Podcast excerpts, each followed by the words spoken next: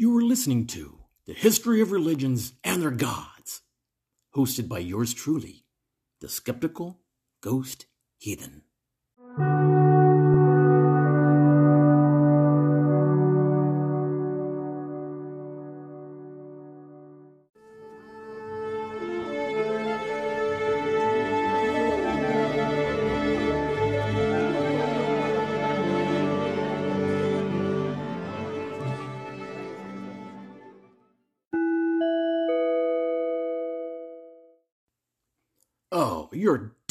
Going to need some petroleum jelly and a hard hat for this one, baby.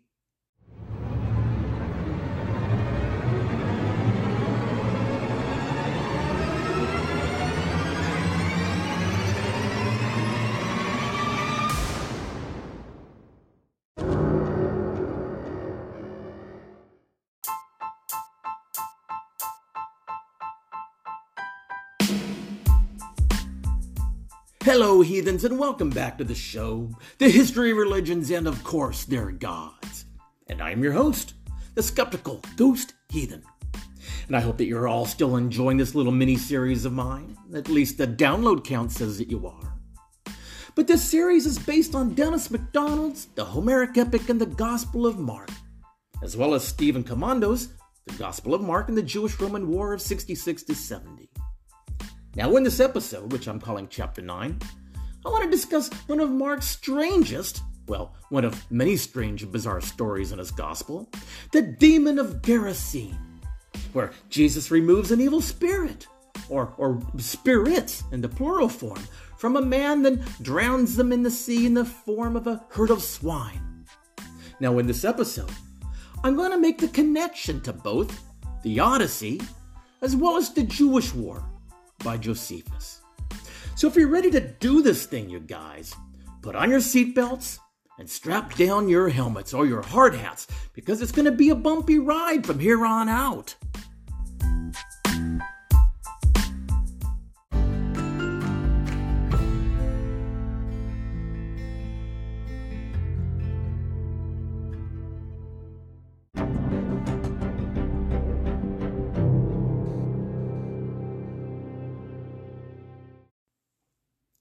Picking up where we left off in the last episode, or chapter if you prefer, immediately after our hero, Jesus Christ, calms the storm with just a couple of small words and goes back to sleep at his boat, his boat arrives at the other side of the sea, or lake in actuality, where he runs into the Gerasene demoniac. When typically told, when an exorcism is performed, it brings the exorcist and the demoniac into contact, and then lets the exorcist and the reader learn of the victim's condition, such as deafness or convulsions or antisocial behavior, or perhaps some pre-natural cognitive powers as seen in Mark 124, when the demoniac says to Jesus, What have you to do with us, Jesus of Nazareth? Have you come to destroy us? Hey, I know who you are. Because in Homeric tradition, deities and demons can identify each other, when in disguise or not. But I know who you are. You're the Holy One of God. The exorcist then rebukes the demon or demons and demands that they leave the person at once and often the exorcist would send the evil spirit or demons into the wilderness, or the sea, or perhaps even another living host. The demon may, may dramatize its exit by producing some violent effect, perhaps some expletive such as, Your mother sucks cocks in hell, or some shit like that, right? Excuse me if your little kids are listening to this but it's a 1970s movie. And then the crowd witnessing the event would be amazed at the exorcist powers over the demon. Basically, anyone who can raise the dead or scare away a demon is literally the shit when it comes to this type of thing, especially in literature that was being produced at the time. Now, being mindful about how we already know how this author for Mark writes, fulfilling two narratives, one applying to Homer and Greek values, while the other shaming zealot Jews by either creating allusions to the Septuagint and or Josephus's Jewish wars. But each of these elements that we just discussed about exorcists and demons all get utilized and appear in Mark chapter 5 verses 1 through 20. Now Mark here, he has this Jesus now just coincidentally run into a demoniac whose violence Mark narrates in great detail. The demon then recognizes Jesus and his amazing powers and then asks him for mercy. What have you to do with me, Jesus, Son of the Most High God? Nice work there, Mark, by the way. I adjure you, do not torment me. Then, predictably, Jesus tells the demon to get out. Or, get out! Like the Amityville horror, right? With just as few and short words as he used to calm the belligerent storm. Just as we discussed a little while earlier in the narrative. Now, Mark then decides to send the demon, actually, demons, because when Jesus asked who the demon was, they replied, We are legion, which incidentally is a small group of rebels, small group of fighters, too large to be an army and too big to be a gang. So it's not just the one demon, it's an entire legion that exists in the man and enters into a herd of nearby swine. 2,000, I believe. That in turn rush into the sea where they all drowned. And that's it of them. That's all we get, I guess. Now, that little story will make a little bit more sense to us when we read about the 2,000 zealots who were forced off the cliff and drowned into the sea. But in this tale, the local citizens see the demoniac sitting there clothed and in his right mind, the very man who had the legion of demons, and they were afraid. Now, even though most of Mark's account here seems to derive from other ancient and typical exorcism stories, most of it is so atypical, though, that many scholars have just considered it as an anomaly, even a divergent genre of some sort. Because in the first place, of exorcism stories in the New Testament, only this one and its parallels in Matthew and Luke begin with the sea voyage. Second, no exorcism in the New Testament contains a more graphic description of a demoniac's antisocial behavior. Because Mark says that he was unrestrainable and a threat to civilized societies. And just as a side note, Josephus would often say this about the rebel leaders John Gischala and Simon Bar Gioris. And third, Jesus' order that the demons come out of the man at first had no real apparent effect, like the magic wasn't there.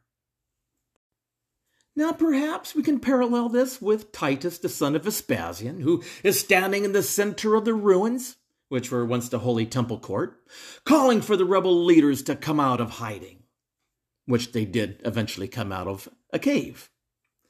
Now, the demons in Mark's story only departed after negotiating on more favorable terms.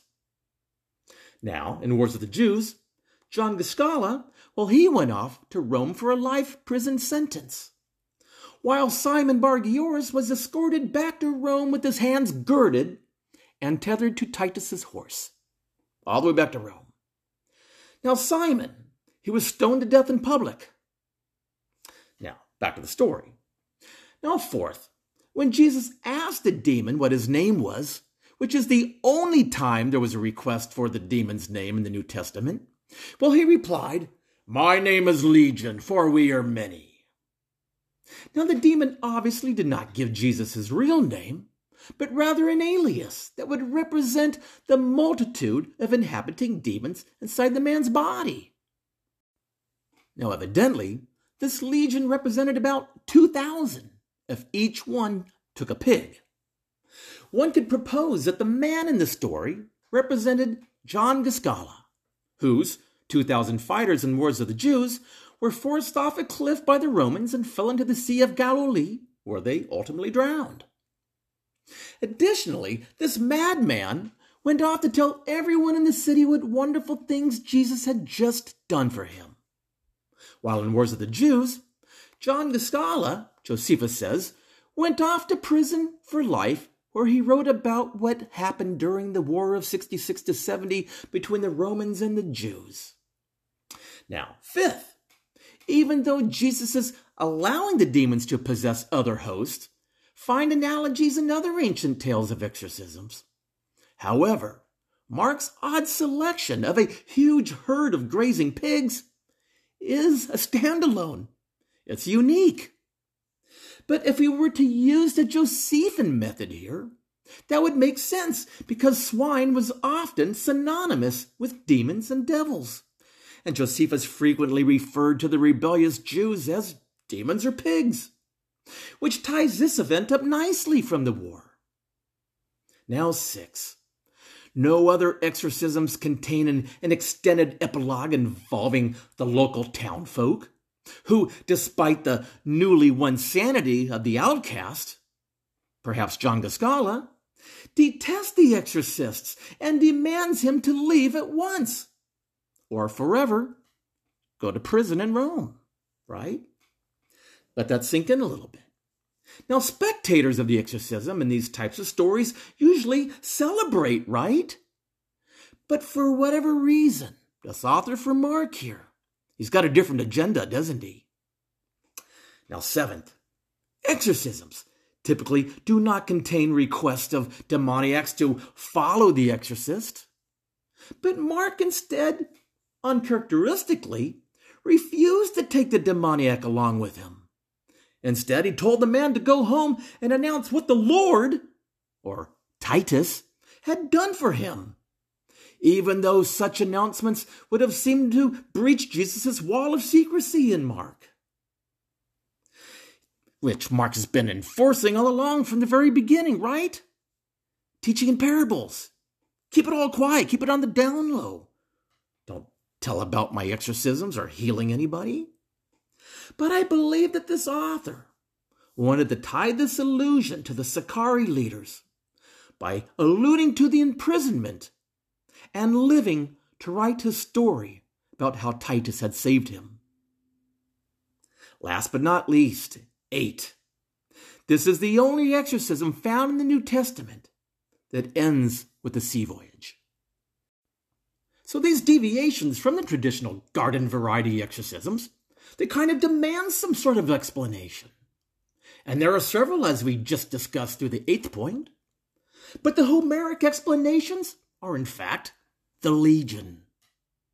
Now, some interpreters insist that these anomalies must point to a real historical event, while others contend that the origins of the story had to do with a popular folk tale or legend about another exorcist altogether and others suggest that a dramatic event later became embellished with legendary and novelistic elements and have proposed complex histories of transmission. But scholars frequently argue that the story, as we now have it today, it expresses a narrative the concerns of Isaiah 65 according to the Greek Septuagint.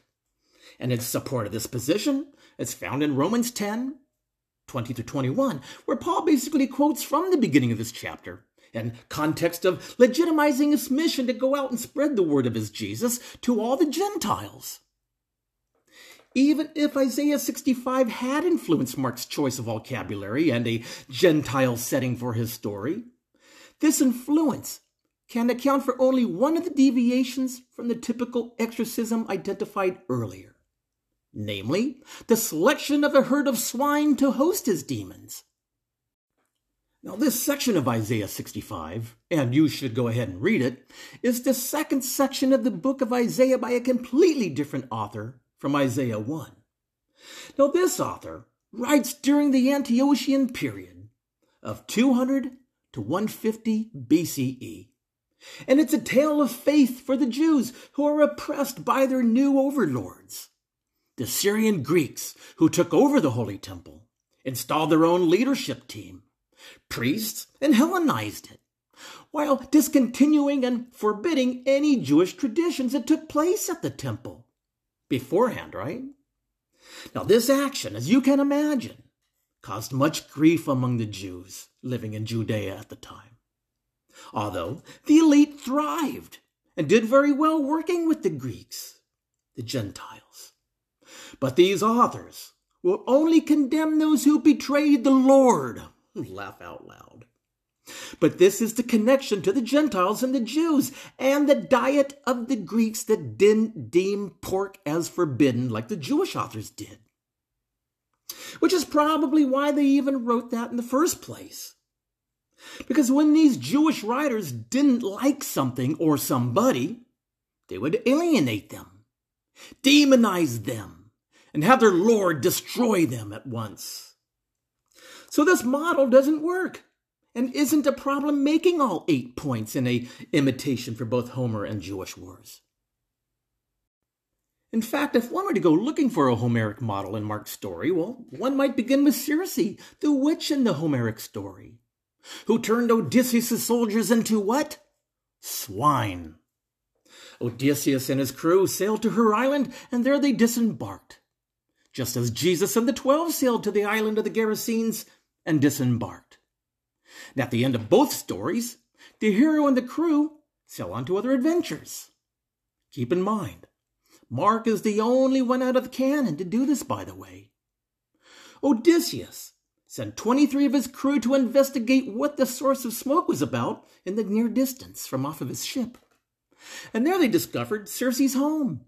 And they devoured her piggy producing drug, a drug that turns people into pigs. Except for Eurylochus. Do you remember we talked about him earlier? Who escaped to report the tragedy to Odysseus. Armed by the root moly, which was supplied by Hermes, the hero who was unaffected by the swine drug and drew his sword in order to persuade the witch to transform the swine back into his damn soldiers. Now her reply seems a lot like the response to Jesus from the demoniac. Now let's compare the Odyssey, Book 10, pages 343 and 330 to 333, to Mark's chapter 5, verses 6 to 8. But she, with a loud cry, ran beneath and clasped my knees, and beseeching me, with wailing addressed me with winged words. Who are you among men, and from where? Now in Mark we get this. When he saw Jesus from a distance, he ran and knelt before him, and crying with a loud voice, What have you to do with me, Jesus, Son of the Most High God? Then in the Odyssey we get this.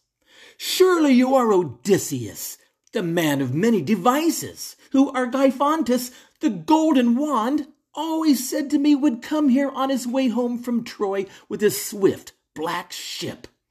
No, come, put your sword away in its sheath. And then in Mark, I adjure you by God, do not torment me. For he said to him, Come out of the man, you unclean spirit. So to Mark, keep in mind, unclean spirits were also synonymous with swine and heavily related to the Sicarii movement, the Zealots, the revolutionaries.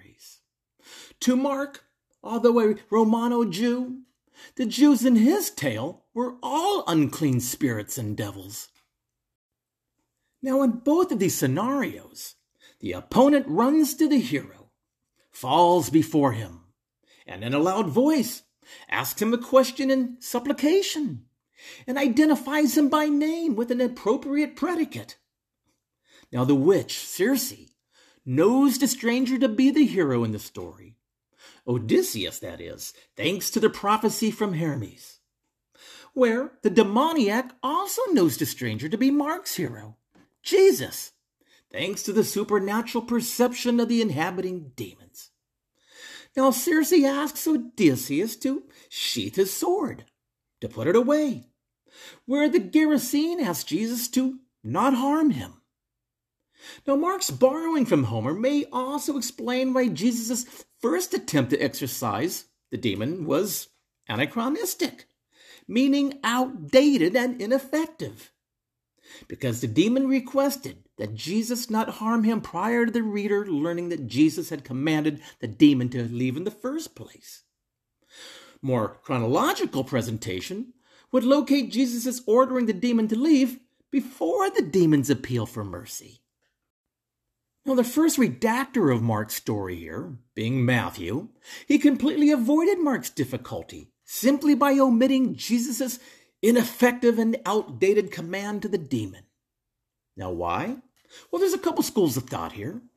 The author for Matthew, probably writing five to ten years later, well, he may have recognized all of the clever allusions to Homer's epic and made efforts to cut them out in order to realize to realize the Jesus story as much as possible, which also included a ridiculous nativity story.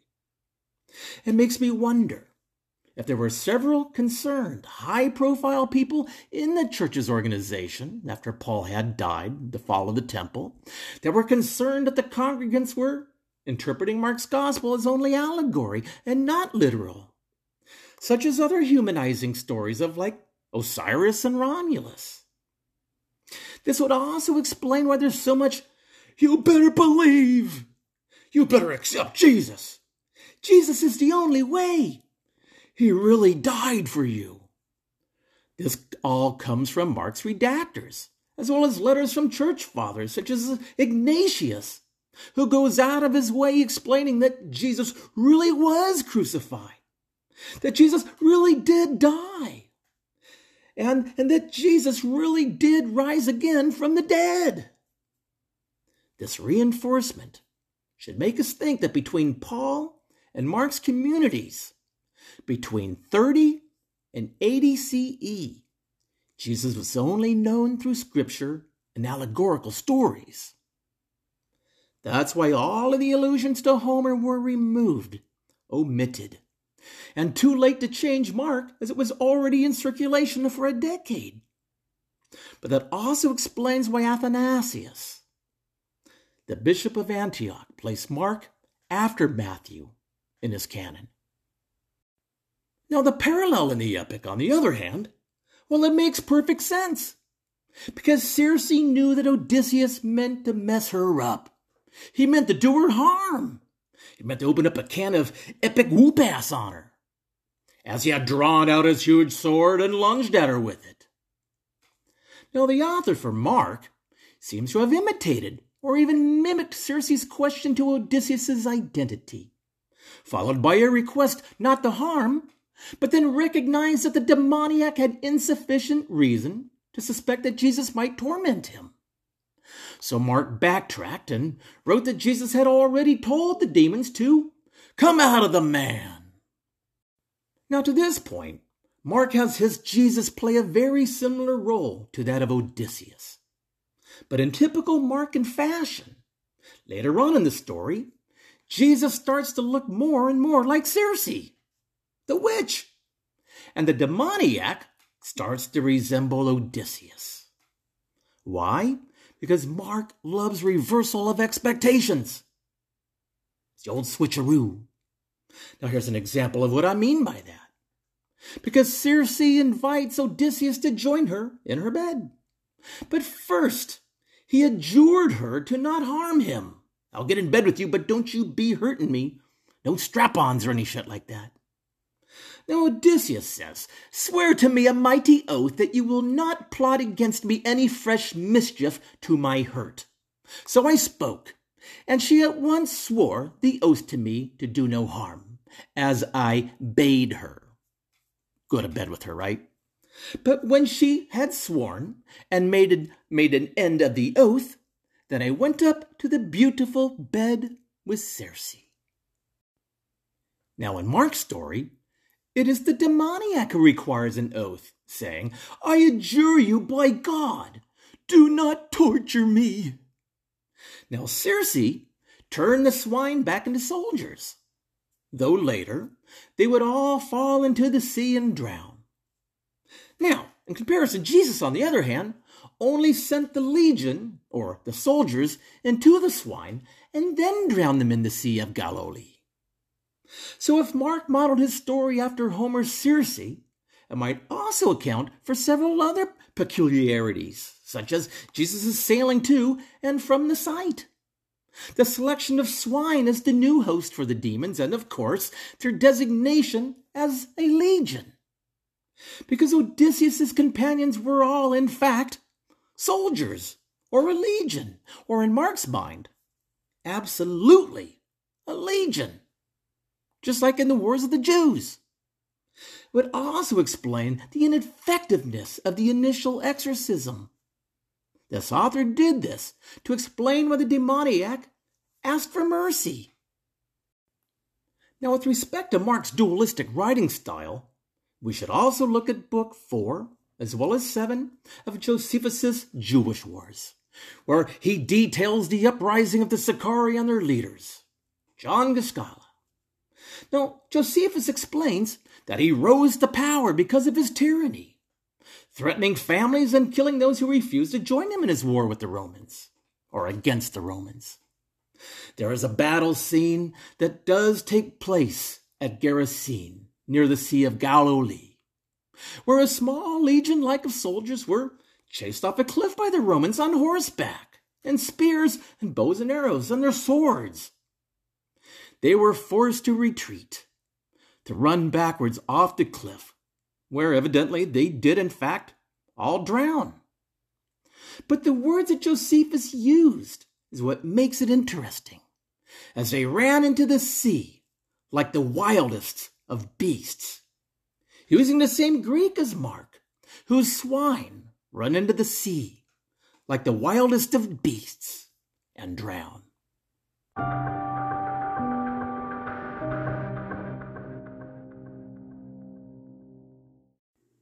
More than likely, our evangelist was painting a picture of John Guascala as the demon in the cave who forced those 2,000 men and boys to fight and ultimately die at the hands of the Romans. Which, in some sense, means that Mark may have then replaced Vespasian with his Jesus, at least in this episode, as the one who did the chasing or the forcing and drowning. The other interesting aspect of this is the cave and the connection to John in general especially the way that Mark ends his story, where the man who had the demons went to the city to go tell everyone what the Lord had done for him. As Titus waited in the temple ruins, John Guascala, as well as his cohort, Simon Bargioris, were hiding in the temple catacombs, which are, in fact, caves. They tried to wear disguises, but the Romans were waiting for them and quickly identified them. As I said earlier, John was sent to prison where he wrote about the war, telling everyone what the Lord Titus had done for him, while Simon Bargioris was sent off to Rome to die. Now, once again, I can't say it enough, but this author for Mark is a genius and he creates two unique illusions. One, to devalue the Greeks, and the other, to devalue the rebels. All in one little voyage across a lake. There can be very little doubt that the story about Circe and Odysseus was available to Mark, and likewise being read in Christian homes. According to many scholars, the story was an ancient hit as one can see from ancient text and art. And furthermore, the tale had many literary imitators like Mark. Apollonius Rhodius sent Medea and Jason to Circe to make amends. When they disembarked, well, they saw men whom she had turned into various types of beasts. Virgil wrote about it, where he sent Aeneas's armada safely past Circe's island and its resident Theriomorphs which is a Greek term for wild beasts. The author Ovid depicted her island full of such monstrosities, and her turned yet another character into a wild beast. Petronius named one of his characters Circe, who predictably had a voracious sexual appetite and magical powers. Lucian, well, he parodied Homer's Circe in a so called true story, and Apuleius made Circe his model for the witch Meroe, whose magic turned people into animals. And then finally, according to the Acts of Andrew, cannibals captured Matthias, gouged out his eyes, gave him drugs to make his mind like that of a wild beast. They even gave him fodder to, to eat for 30 days of fattening before they ate him. Just like Odysseus, Andrew rescued his comrade and others from this predicament, and then safely sailed away. Now, the author for Andrew clearly modeled his account after the story of Circe and used it to fend off pagan criticism of Christian cannibals. This act was written somewhere around the same time as the Gospel, probably of John, Second Peter, and the, and the Book of Revelation. That's somewhere around 130 to 150 of the Common Era. And similarly, Christians were being accused of cannibalism because of their cultic ritual practices. Even Pliny thought so when interrogating them in his region. He thought they were a cannibalistic death cult. Now let's review and compare Homer to Mark. There is density here, and the sequence here fits our criterion. Odysseus and his crew sailed to Aiaia, and Circe turned his soldiers into swine. When Odysseus drew his sword on her, the witch ran to him, knelt, called him by name, and then begged for mercy. Now Jesus and his crew, well, they sailed to the region of the Gerasenes. When Jesus ordered the demon to leave the man, the demonic ran at him, knelt before him, called him by name, and then begged for mercy. Odysseus required Circe to swear an oath that she would not harm him. Odysseus asked Circe to turn the swine back into her soldiers. The demon asked Jesus to swear that he would not harm him. The legion of demons asked to be sent into the nearby swine. And Jesus consented. But then sent all 2,000 swine into the sea to drown. Just like the 2,000 Jews who were forced to jump off a cliff into the sea and drown. Circe consented, but the crew would drown at sea later on in the story.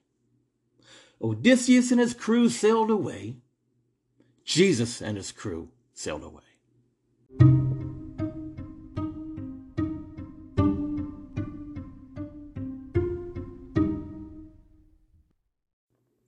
Now, several of these parallels are, in fact, really distinctive. There's the recognition of the stranger by name, the swearing of an oath to do no harm, and especially the turning of soldiers into swine who would ultimately drown at sea. Now, furthermore, Mark's simulation of the story makes the parallel interpretable. Why? Because Circe used her power to dehumanize 22 of Odysseus's crew, perhaps to eat them. Whereas Mark symbolically used Jesus' powers to dehumanize the Jews. Specifically, not just any Jew, John Gischala, and symbolically had 2,000 of his soldiers die in the sea at the hands of the Romans. But on the surface of the story, Jesus used his powers to cure and eradicate, more realistically, the demons. Mark in this scene is demonstrating that his Jesus, too, secretly denounces the Sicarii movement, which is the entire motivation of this gospel. There are even closer Homeric parallels with the demoniac. However, appear in the story of Polyphemus. Now, just like the story of Circe that we talked about a minute ago, Polyphemus too was a permanent fixture of ancient literary culture, meaning a Christian household favorite.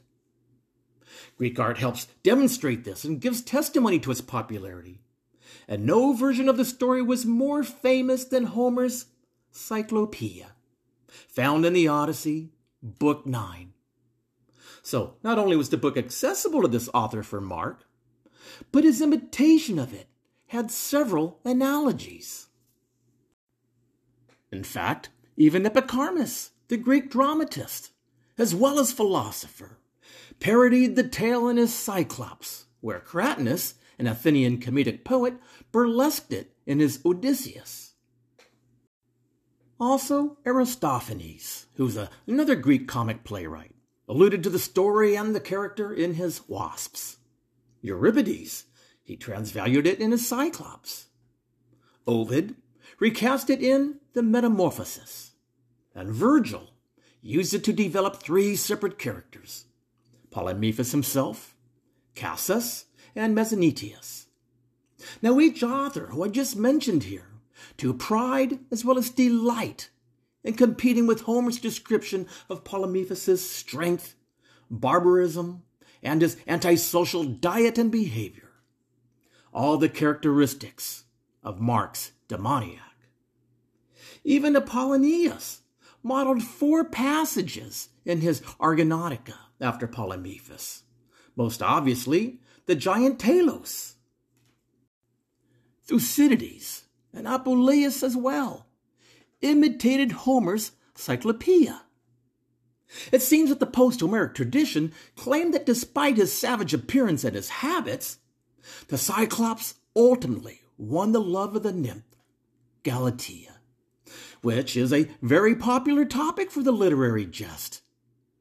So well known was Homer's account that even Latin authors echoed it fully confident that their readers too would be able to catch and understand all the brilliant allusions. Exactly what Mark had hoped to do as well. So our author here for this Markan tale, he was eager to depict the Gerasene as a savage challenge to Jesus' powers. Seems to have imitated Homer's depiction of this paradigmatic primitive. The Cyclopeia suggests solutions to many of the weird and odd peculiarities identified at the outset of the story. So let's take a closer look at these. Now, Homer states that Odysseus' convoy of 12 ships sailed to reach the archipelago, which is a chain of small islands of the Cyclops. Now, Mark's Jesus sailed with several boats, unlike the rest of the canonical and John Gospels, to the country of the Gerasenes that is notably predominantly a Greek Gentile territory. And I'm sure that's by design. Now, in the Odyssey, Book 9, pages 101 and then 103 to 107, we're going to compare to Mark chapter 4, verses 1, as well as 35 to 36 and chapter 5, verse 1. I, Odysseus, bade the rest of my trusty comrades to embark with speed on the swift ships so they went on board straightway and sat down upon the benches, and sitting well in order, smote the grey sea with their oars. Jesus got into the boat on the sea and he sat there. He said to them, Let us go over to the other side. And leaving the crowds behind, they took him in the boat, just as he was. Other boats were with him they came to the other side of the sea, the country of the Gerasenes. Odysseus traveled with the twelve boats. Thence we sailed on, grieved at heart, and we came to the land of the Cyclops. Both Jesus and Odysseus disembarked their ships. Now, taken in isolation, these similarities require no literary dependence whatsoever. Because at this point, they instantiate common patterns that are found in most ancient sailing stories. Their significance lies in the common placement just before the encounters with the monsters in the caves. A cyclops in one story, and a demoniac in the other. Now, in Homer's tale, he depicts the Cyclops as barbaric shepherds in a primitive fantasy land, where wild goats are innumerable and run free. And he also says that they are insolent and lawless, know nothing of husbandry or commerce or even shipbuilding, dwell on the peaks of the mountains and hollow caves, and not only flaunt the conventions of ancient hospitality, but enjoy eating strangers along with their cheese and mutton chops. I don't know, I didn't write this shit, but that's the Odyssey, Book 9, 106 to 123. Now, Polyphemus himself was a giant who was clothed in tremendous strength, a savage man that knew nothing of rights or laws, could lift a stone. that no 22 wagons, rugged and four wheeled, could budge off the ground. The Odyssey, Book 9, 214 to 215. And he, like the rest of his tribe, or legion, lived in a huge cave and was not above cannibalism.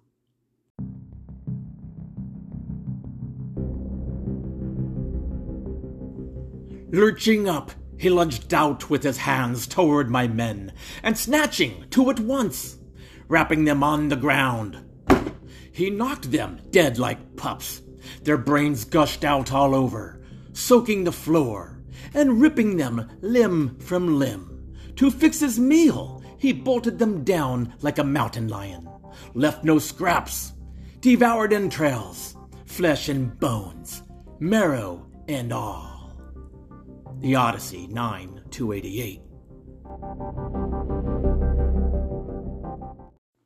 Now, in contrast, Mark's description of his Gerasene demoniac cannot compete with Homer's ghastly details for obvious narrative reasons. But like Polyphemus, he too lived in the mountains among the caves, knew no laws, and also possessed incredible strength. He could not be bound by chains. Now, Homer and Mark even introduced her monsters in a very similar fashion. Because in Homer, there in the cave was a monstrous man who spent his nights, who shepherded his flocks alone and afar, and did not mingle with others, but lived apart, obedient to no law.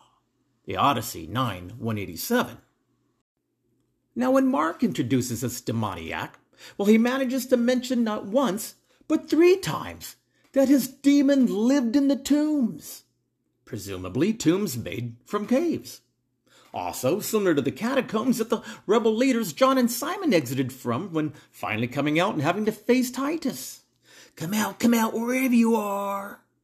Now, see Mark chapter 15, verses 46, and chapter 16, verses 2 through 3.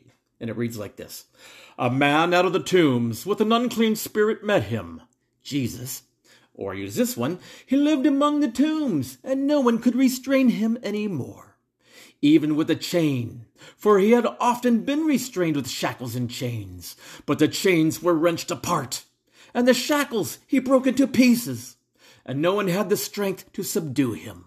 Night and day among the tombs, and on the mountains he was always howling and bruising himself with stones.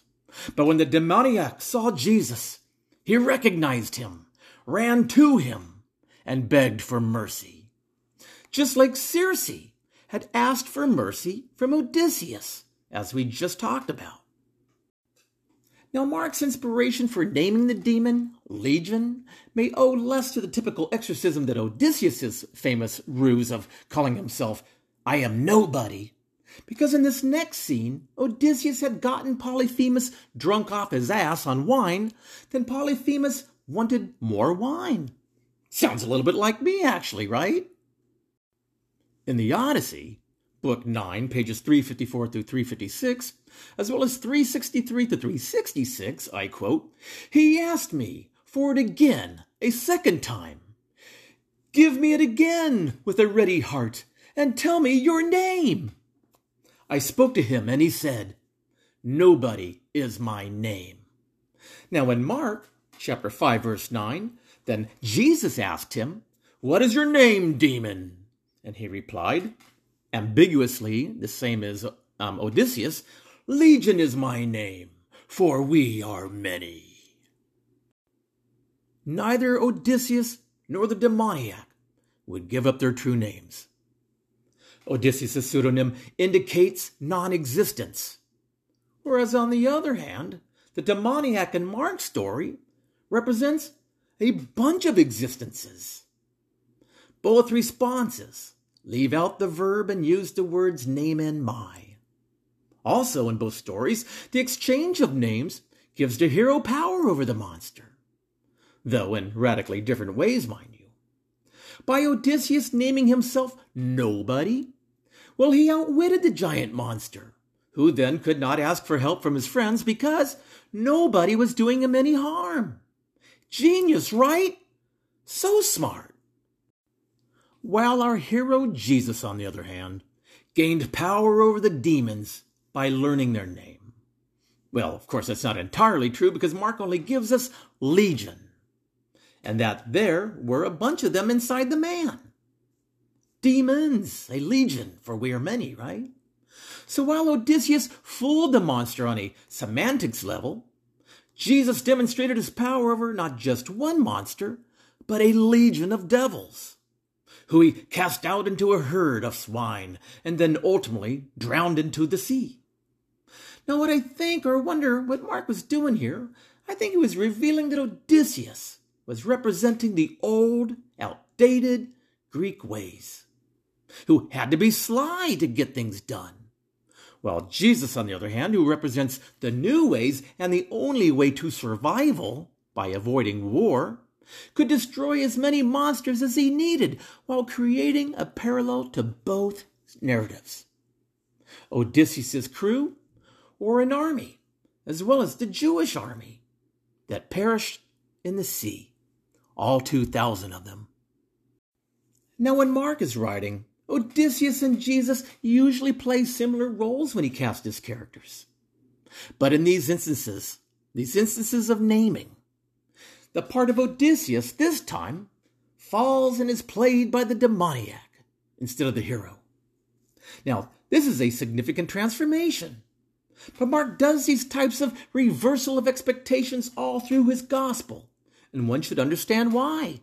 Why does he do it here? Because the demons in Mark already know Jesus' identity, as seen in 124.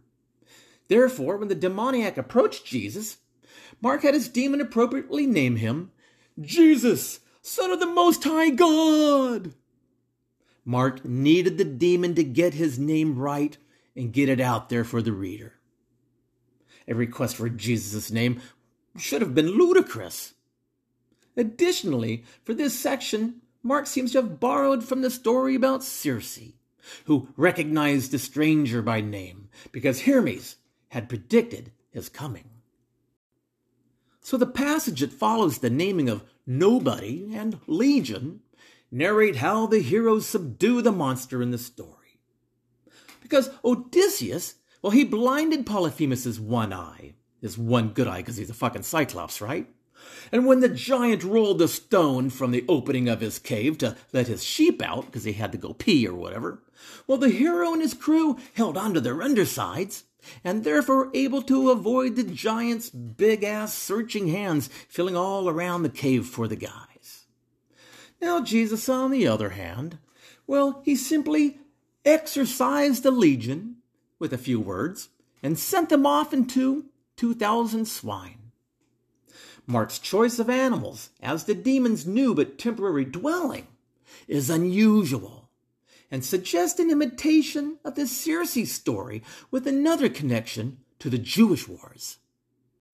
Additionally, the islands of the Cyclops were a home to wild goats innumerable, who course over the peaks of the mountains unsown and untilled all the days the land is bereft of mankind, but feeds the bleating goats.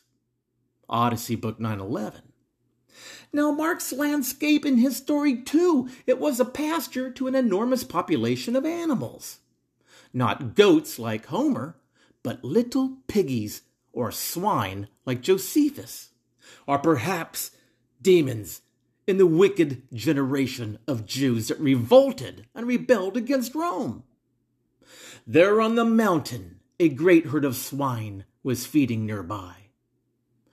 Now, the Homeric parallel may also explain the improbability of Mark's setting, because a myriad of wild goats feeding on the mountain of a mythical island presents one's gullibility a lot less than a single herd of 2,000 pigs feeding in open lands on the mountains of Decapolis. It's like Los Angeles. The swine was by design. I would say divine design. One might also agree with Porphyry, the third century philosopher, when he says, What fiction! What nonsense! What a downright folly! when reading Mark's Gospel. A throng of 2,000 swine ran into the sea and died by drowning. Found in Apocriticus 3 4. Now, on that note, there is a standard feature of early ancient miracle stories that do include exorcisms.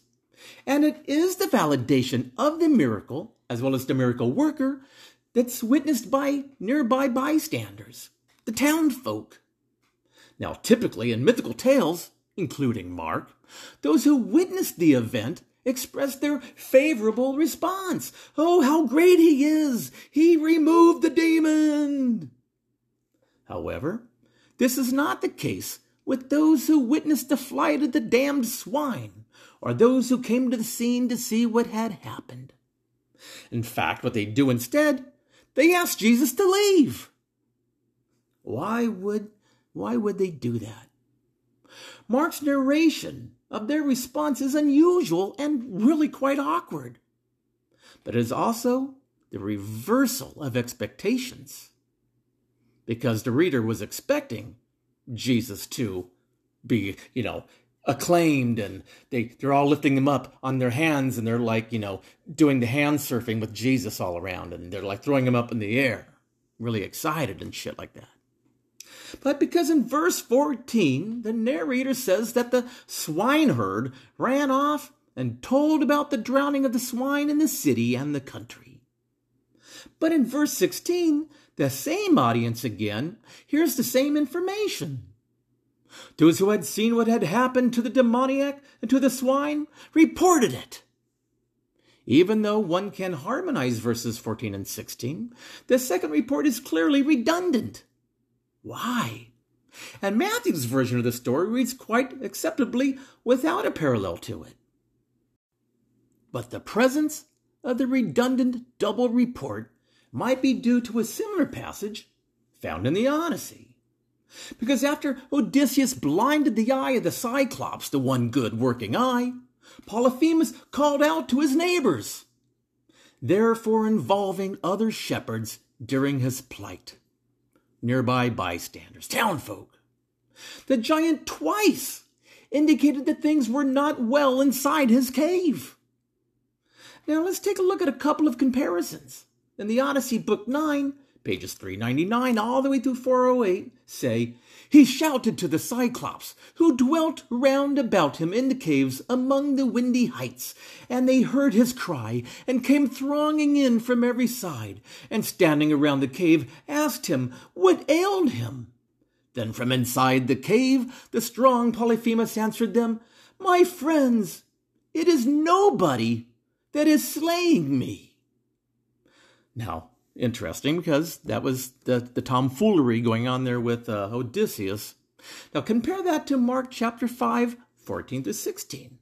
The swineherds ran off and told it in the city and in the country. Then the people came to see what had happened. Those who had seen what had happened to the demoniac and to the swine reported it again. So, what do we have here? In both scenarios, Neighbors who are hostile to the hero came to the scene to find out what had happened to the monsters and to the animals. The gigantic shepherd, Polyphemus, called to his neighbors for help, and they all gathered around the mouth of the cave, unable to see what had happened on the other side of the massive stone door that was basically blocking the entrance there. They had to ask their giant neighbor friend what was going on. And he told them. Now, in contrast to Mark, the swineherd called for help in the city and in the country, and the locals all came to see what had happened, but they, unlike the Cyclops, could see the man's condition for themselves. That is one of Mark's reversal of expectations right there. It's happened right before our eyes. Because they saw the demoniac sitting there, clothed and also now in his right mind. This Romano Greek Jew, writing to Paul's congregations, easily could have omitted the repetition of the swineherd's report in the following verse. But his apparent reliance on Polyphemus's famous line, My name is nobody, made this poet give a nod to Homer. Even Mark's description of the exorcised demoniac as being clothed requires the reader to assume the demoniac was previously naked, even though this poet never mentions anything about that being the case. But now the reader ends up scratching their head and trying to figure out what that means. Ancient artists commonly depicted Polyphemus as being naked not just because most mythological males were at least partially nude, but also because, according to Homer, his Cyclops had no crafts and ate only what the earth and the animals naturally provided them. They were, after all, just mythical characters. They were also just known as cavemen. Now, after Odysseus escaped from the monster Cyclops, Polyphemus, and after Jesus exorcised the monster, Legion, both regrouped with their mates. They got together with their crew, right? Now, both tales include a final verbal exchange between the hero. They both board their ships, and they both have subdued their enemy. Now, in the Odyssey, Polyphemus called out to Odysseus inviting him to come back to receive some gifts. Hey, I got some stuff for you. You're going to like it. Maybe it's a nice bottle of wine. Unfortunately for Odysseus and the reader, both know that it's a trick because he just wanted to destroy the hero. It was a trick. He just wanted Odysseus to turn around and say, Hey, I'll take that wine. And then the Cyclops crushes him dead. But in Mark, he changes the reader's expectations by having the demoniac beg to go with Jesus. Please let me go. Let me go with you. That was pretty bad, right? but Odysseus then taunted the monster by telling him to go tell the others that it was he, Odysseus, who had blinded his one good eye. Jesus told the demoniac to return home and tell everyone what wonderful things I had done for you. To Mark's readers, it is the difference in the story that shares the real message, isn't it? Now let's compare the text. In the Odyssey, Book 9, pages 501 through 505, we get this. I called back with another burst of anger. Cyclops, if any man on the face of the earth should ask you who blinded you, and shame you so, say Odysseus did, the raider of cities. He gouged out your eye, Laertes' son. Now for Mark to Christianize this scene, in Mark 5:19, and Jesus said to them, Go home to your friends and tell them how much the Lord has done for you and what mercy he has shown you. That line right there was a direct kick to Homer's nutsack. Oof! However, as merciful as Jesus was to the possessed man, remember what he did to the legion of demons? Or a small group of army of fighting Jews? Jesus killed the demons by drowning them, while the Romans forced the Jews, the Jewish fighters off a cliff into the sea and down unto sharp rocks below. That scene attacks both Greek values as well as directly aimed at John Gischala and a small band of recruited Sicarii. But in this instance, Jesus does not silence the demoniac, like he does in every other exorcism narrative in the story. But he does tell him to announce what he had done for him. In this case, neither Odysseus nor Jesus used the first person singular pronoun I, but instead a self referential substitute. See, Odysseus gouged out your eye, instead of saying, I gouged out your eye. Similarly, in Mark, tell him how much the Lord has done for you, versus tell him how much I have done for you. Mark here evidently wanted to provide yet another hypertext, another Homeric flag or marker for his audience by imitating the textual grammar, although with an important twist. Whereas Odysseus told the monster to proclaim that he had harmed him, Jesus told the demoniac to proclaim that he had healed him. Ha ha! That is the difference that Mark wanted to make. Now, what happens during the voyage after the exorcism? Well, in both stories, they end with the hero and the associates sailing off for a brand new adventure. The voyage that follows in the epic was the topic that we covered in the last episode, chapter 8 sleeping gods, boats, and storms, where Aeolus is the god of wind. But immediately before the story of the Gerasene demoniac in Mark's tale, one finds Mark's imitation of the Aeolus episode where Jesus is awakening at sea just to calm the storm. Now, in other words, both the Odyssey and Mark contain similar stories immediately juxtaposed or compared together, though in an, in an inverted order. Mark just switched them around, put one to the back instead of the front. The following passages that I want to share next will demonstrate remarkably just how dense and in order the parallels are between the story of the Cyclops and the Gerasene. This will cover the Odyssey, Book 9, pages 101 through 565, to Mark's chapter 5, verses 1 through 20. Odysseus and his crew in a convoy arrived at the land of the Cyclops. Jesus and his disciples, with other boats, arrived at the land of the Gerasenes.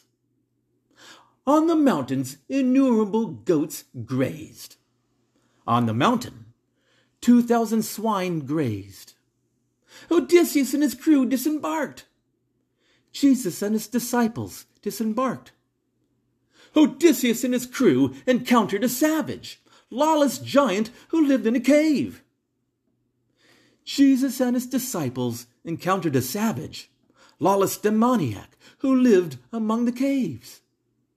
The giant asked Odysseus if he came to harm him. The demoniac begged for Jesus to not torture him. The giant asked Odysseus what his name was. Jesus, on the other hand, asked the demoniac, What is your name? Odysseus responded with, Nobody. The demoniac responded with, I am Legion. Odysseus subdued the monster with violence and trickery. Jesus subdued the demoniac with divine power and sent the demons into the nearby swine and then drowned them in the sea. And likewise, Circe the witch turned Odysseus' soldiers into swine. The monster called out to his neighbors for help. The swineherd called out to the neighbors. The Cyclops came to the site, asking about Polyphemus' sheep and goats. The Gerasene came to the site to find out what happened to the swine. Polyphemus is typically portrayed in the art as being naked. The demoniac once naked, was now clothed. Odysseus' crew re embarked the ship. Jesus and his disciples re embarked their ship. Odysseus told the giant to proclaim that he had blinded him, that he was the one that fucked him up. Jesus told the demoniac to proclaim that he was the one who healed him. The giant asked Odysseus, who was about to board his ship, to come on back. I got a present for you. The demoniac asked Jesus, now getting ready to board his ship, if he could go with him. Odysseus refused the request. Jesus, too, refused the request. Odysseus and his crew sailed away. Jesus and his disciples sailed away. Odysseus awoke during the storm at sea, wished he were dead, this narrative is actually in the very next scene after the Cyclops. Whereas Jesus awakes during the storm and calmed it in the scene right before the Gerasene demoniac. This is the only scene that Mark moves out of order to send a flag or a myth marker to his reader. That this is indeed the same story, but devaluating the Greek Odysseus. Mark's imitation of this story also retains some of the distinctive traits found in the Odyssey, Book 9. Because insofar to this point, Both stories place their monsters in caves, with grazing animals on the mountains.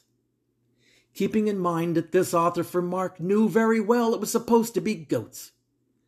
But he systematically, strategically chose swine to make a political statement about some revolutionaries, rebelling and rioting Jews against their Roman occupiers. And then neighbors arriving at the scene to see what in the hell's going on. Also, in both stories, a character asks for a name from someone who responds not with a name, but rather one with great significance. Nobody and Legion. Then Homer's implausible conversation between Polyphemus and Odysseus, who is already aboard his ship, finds an analogy in the equally unusual conversation between the now cured demoniac while on land and Jesus while on his ship, just like Odysseus. Finally, just as Odysseus told Polyphemus to tell the others who it was who blinded him, Jesus tells the Gerasene to go tell the others who it was who healed him. One set of values promotes violence and war, while another one heals and promotes peace. Now, these details are not just run of the mill, because their presence in both stories demonstrates Mark's use of mimesis, imitation. Furthermore, Mark's reliance on the epic also explain many of the strange, odd, and peculiar in Mark's story that Christians take as historical facts, such as sailing to and from the site, the detailed description of the demoniac, and the hostility of the Gerasenes towards Jesus, despite the fact that he exorcized their local nuisance. Additionally, Mark not only imitates Homer, he emulates. Odysseus overcame Polyphemus by lying about his name. Nobody. Then blinding the giant and outwitting him. He left the giant far worse off than he found him, blinded and deprived of his sheep. Where Mark's Jesus, on the other hand, didn't have to resort to deceit or the use of violence, like the type of violence that Vespasian used to punish the Jews no, Jesus used his divine power. In Mark's narrative here, the victims of violence in the story were demons, or perhaps the Jewish revolutionaries that Josephus constantly referred to as wicked.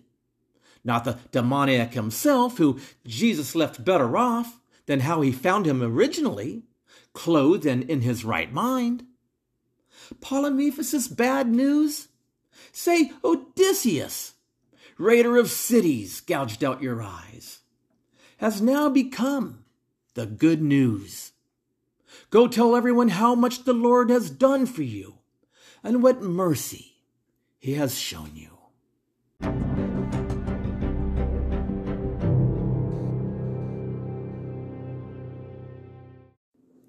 This, my friends, has been a skeptical ghost heathen production.